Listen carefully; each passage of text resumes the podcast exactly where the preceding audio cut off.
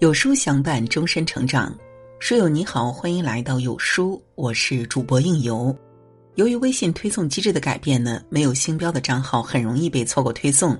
如果你喜欢有书君的文章，请一定记得为有书君点亮星标，我们永不走散。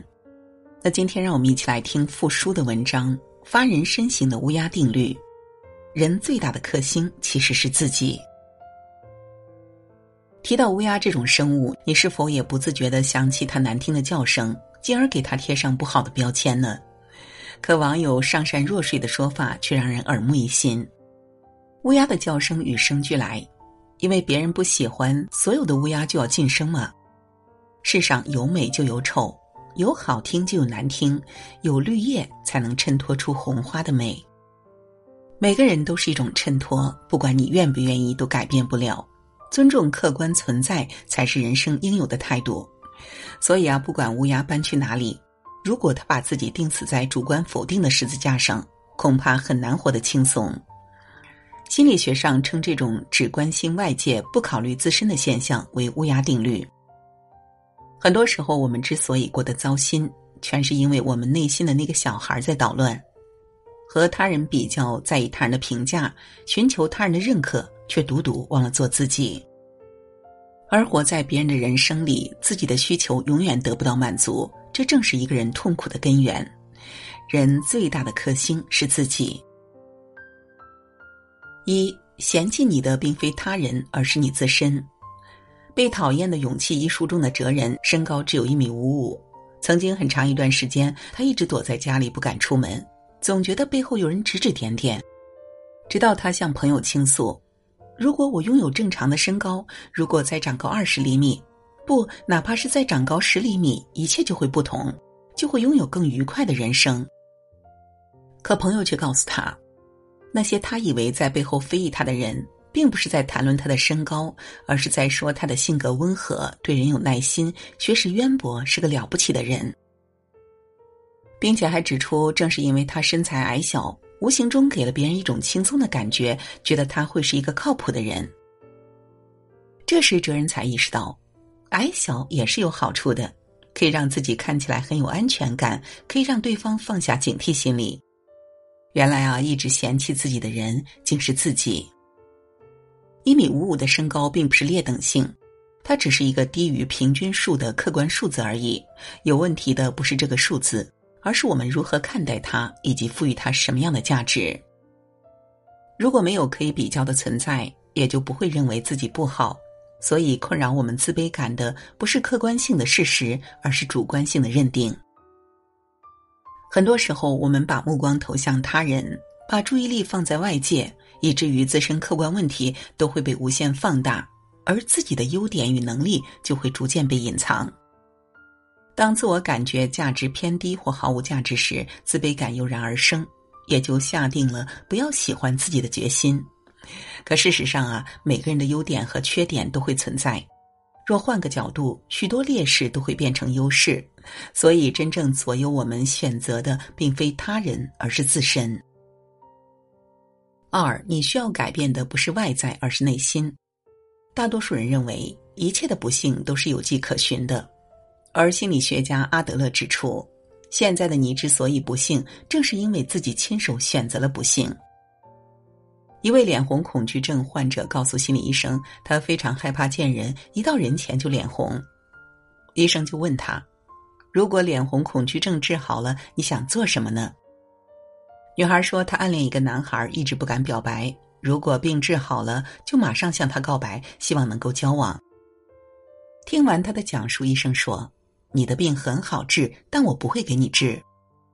女孩追问原因，医生又说：“因为你是靠着脸红恐惧症，才能让自己接受对自我或社会的不满以及不顺利的人生。你还要用‘这都是脸红恐惧症’之类的话来安慰自己呢。倘若我治好了你的脸红恐惧症，但事态并没有任何变化的话，你一定会跑过来求求我，再让你患上脸红恐惧症。那个时候，我就束手无策了。”后来，女孩喜欢的那个男孩先向她告白了，根本就没有在意她的红脸。女孩如梦初醒，原来阻止她表白的并不是脸红症，而是她内心自建的害怕被拒绝的逃避心理。当想通了这一点后，女孩的脸红恐惧症也就不治而愈了。生活中很多人又何尝不是如此呢？总把自己的不幸归因于外在的不足和自以为的他人的否定。殊不知，真正的罪魁祸首是我们畏首畏尾的逃避心态。古希腊的一位学者曾提到，使我们幸福的，主要是我们自身之内的原因，而不是自身之外的原因。一个人只要内在修为够深，就没有翻不过去的山。所以，真正的幸福靠的不是外表的改变，而是内心。三、如何改变自己？蒙恬说：“命运对我们并无所谓厉害，它只供给我们厉害的材料和种子，任那比它强大的灵魂随着改变和应用，因为灵魂才是自己的幸与不幸的唯一主宰。”生活中那些活得通透的人，往往都是掌控自己的高手。做自己的主人，过幸福的人生，是因为他们都遵循了以下三点：一、坚信存在的价值。有句话说，人在听到感谢之词的时候，就会知道自己对他人有所贡献。这也就是说，我们仅仅因为存在于这里，就对别人有用、有价值。世间万物存于宇宙的那一刻，造物主就赋予其独特的天赋。敏感内向的人不善言辞，但心思细腻；活泼外向的人粗枝大叶，但积极阳光；胆小的人畏首畏尾，但沉着冷静；胆大的人思虑不周，但勇敢无畏。每一个人都有其与众不同的价值，而坚信自己有价值，就可以获得改变的勇气。二，练就豁达的心态。俗话说：“人人背后有人说，不管你做的多好，也不管你多么不堪。”总有人喜欢，也总有人厌恶。人这一世避免不了与他人相处，如果过度在意他人的评判，就会陷入痛苦的恶性循环里，无法自拔。人生是自己的，与其刻意逢迎而纠结痛苦，不如滤掉杂音，讨好自己，成全自己。任何境遇，只要心态乐观积极，就没有什么事是不能接受、不能过去的。走自己的路。让别人说去吧。三、寻找关系的平衡。任何关系的长久之道，无非两个字：经营。